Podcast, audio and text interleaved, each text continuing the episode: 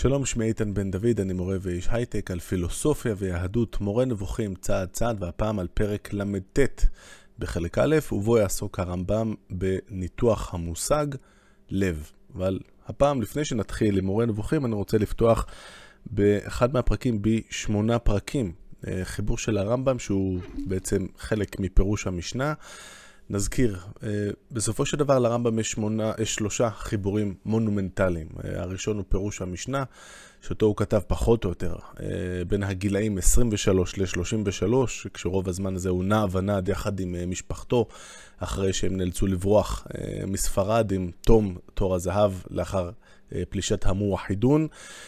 החיבור המופתי השני הוא משנה תורה, אותו הוא פחות או יותר כתב בין הגילאים 40 ל-50 או 35-45, ומורה נבוכים שבו אנחנו עוסקים עכשיו. בפירוש המשנה, הרמב"ם, אה, מעבר לפירוש של המשנה, אה, נותן שלוש הקדמות אה, בשלוש נקודות בספר, הקדמה אחת כללית, שנקראת גם הקדמה לסדר זרעים, הקדמה לפרק חלק שעוסק ב... כל ישראל יש להם חלק לעולם הבא, במסכת סנהדרין, מה זה בעצם העולם הבא, ודיון אה, אה, מפורט ומעמיק אה, בתורת הגמול. והחלק שאנחנו רוצים לעסוק בו כאן, שמונה פרקים, זו ההקדמה לפרקי אבות, שזה, שזו מסכת שיש לה רק משנה, אין לה גמרא, שתואמת לה, והיא עוסקת פחות או יותר, או עיקר העיסוק הוא בתחום המוסר.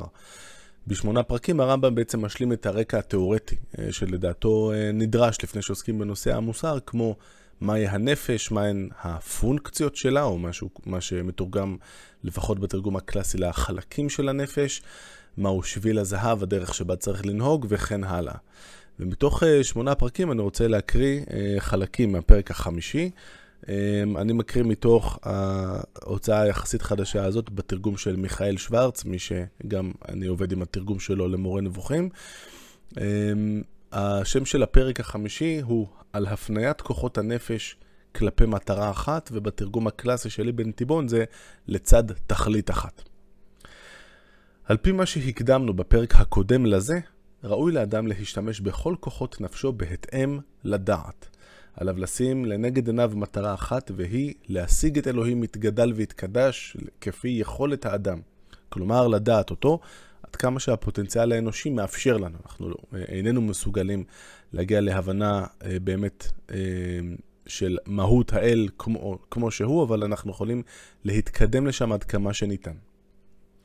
עליו לגרום, על האדם לגרום לכל מעשיו, תנועותיו ומנוחותיו, ולכל אמירותיו, שיביאו לידי מטרה זאת, עד שלא יהיה במעשיו שום מעשה שווא, כלומר, מעשה אשר לא יביא למטרה זאת.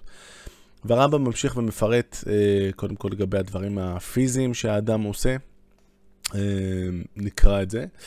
דוגמה לזאת שבאכילתו, שתייתו ובעילתו, שנתו ויקיצתו, תנועתו ומנוחתו, תהא הכוונה בריאות גופו בלבד.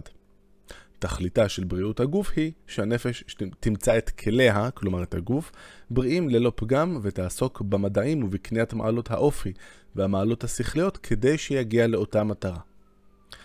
לפי שיקול דעת זה, לא התכוון אז להנאה בלבד, באופן שיבחר באכילה ובשתייה את המהנה ביותר, וכן בכל ההתנהגות, אלא הוא יתכוון למועיל ביותר. ואם יקרה שהוא מהנה, יהי כן. ואם יקרה שהוא מאוס, יהי כן. ובהמשך הרמב"ם אה, מפרט אה, למשל את הצורך אה, ללמוד את המדעים השונים שגם הם מכשירים את האדם להשגת, ה... להבחנה נכונה בין הוכחה מופתית, הוכחה מסודרת, גיאומטרית ותקפה, לבין הוכחה שרק נראית כמו הוכחה, אבל היא בעצם אינה הוכחה תקפה. יש גם מקום מדי פעם לבדיחות הדעת ולהומור, כדי מדי פעם טיפה להשתחרר. אה, כמו שחז"ל היו עושים, יש איזה ציטוט אה, שהוא מביא שם. ואני רוצה להקריא את הסוף של הפרק, שהוא אה, יהיה לנו מאוד רלוונטי בניתוח של פרק, הפרק במורה נבוכים. דע שהדרגה הזאת היא דרגה גבוהה מאוד וקשה, רק מעטים משיגים אותה, ולאחר תרגול רב מאוד. כאשר קורה שנמצא אדם שזה מצבו, לא אומר שהוא פחות מהנביאים, והנביאים בעיני הרמב"ם הם ה... זאת אומרת, אנשי העל, גיבורי העל של האנושות. כוונתי שהוא משתמש בכל כוחות נפשו וקובע כתכליתם את אלוהים יתעלה בלבד.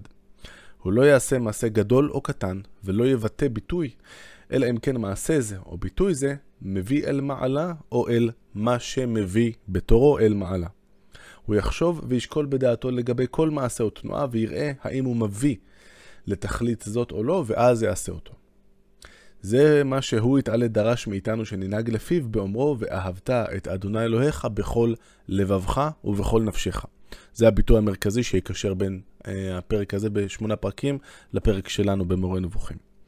כלומר, בכל חלקי נפשך, שתקבע כתכלית כל חלק ממנה תכלית אחת, והיא לאהבה את אדוני. גם הנביאים עליהם השלום המריצו לתכלית זו וכן הלאה.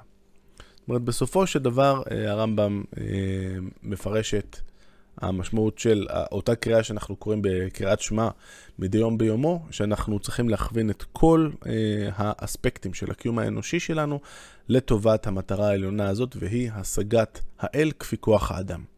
ואחרי כל ההקדמה הארוכה הזאת, בואו נקרא את פרק ל"ט במורה נבוכים. לב הוא שם משותף. הוא שם ללב, האיבר אשר בו עקרון החיים של כל בעל לב.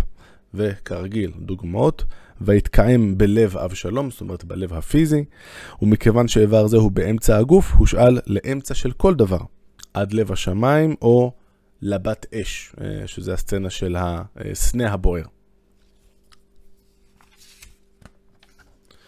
כמו כן הוא שם למחשבה. לא ליבי הלך, ציטוט ממלכים. כלומר, הייתי נוכח במחשבתי בשעה שקרה כך וכך. על פי משמעות זאת נאמר, ולא תטורו אחרי לבבכם, כלומר בעקבות מחשבותיכם. וגם אשר לבבו פונה היום, מחשבתו שרה. אז היה, אנחנו התחלנו עם הלב הפיזי, עברנו לאמצע או עיקרון אה, של כל דבר, המשכנו למחשבה, ועכשיו אה, שם לדעה. כל שארית ישראל לב אחד להמליך את דוד, כלומר בדעה אחת, וכן דבריו ואווילים בחסר לב ימותו, ציטוט ממשלי, וכוונתו בדעה פגומה. כן דבריו, זה מאיוב, לא יחרף לבבי מימיי, פירושם לא סטתה דעתי ולא שרה מן הדבר הזה. כי ראשית הדברים, עכשיו יש לנו, אה, קצת מרחיבים את הציטוט החלקי של אותו פסוק, בצדקתי החזקתי ולא ארפה, לא יחרף לבבי מימיי. ומן המשמעות של יחרף נגזרים לדעתי לדבריו שפחה נחרפת לאיש, וזה מויקרא, אה, קרוב לערבית מונחרפה, מקווה שאני הוגה את זה נכון, דהיינו שרה מקניין העבדות לקניין הנישואין. אנחנו מתקדמים למשמעות חמישית, לב הוא גם שם לרצון, ונתתי לכם רועים כליבי. או הישת לבבך ישר כאשר לבבי, כלומר רצונך כרצוני ליושר. יש ששם זה יושאל לאל על פי משמעות זאת. כשאנחנו, כשהמקרא ידבר על הלב של אלוהים, במשמעות הזאת לפי הרמב"ם של הרצון. כאשר בלבבי ובנפשי יעשה. פירושו יעשה בהתאם לרצוני. או והיו עיניי וליבי שם כל הימים, השגחתי ורצוני. והנה הפירוש השישי, לב הוא גם שם לשכל, ואיש נבוב ילבב. אה, וזה אה, ישכיל מאיוב, וכן לב חכם לימינו, ציטוט מקהלת. שכלו בדברים השלמים. זה תדיר. על פי משמעות זו הושאל לאל בכל מקום, כלומר בהיותו מורה על השכל, למעט חריגים, שכן יש שהוא מורה בו על הרצון.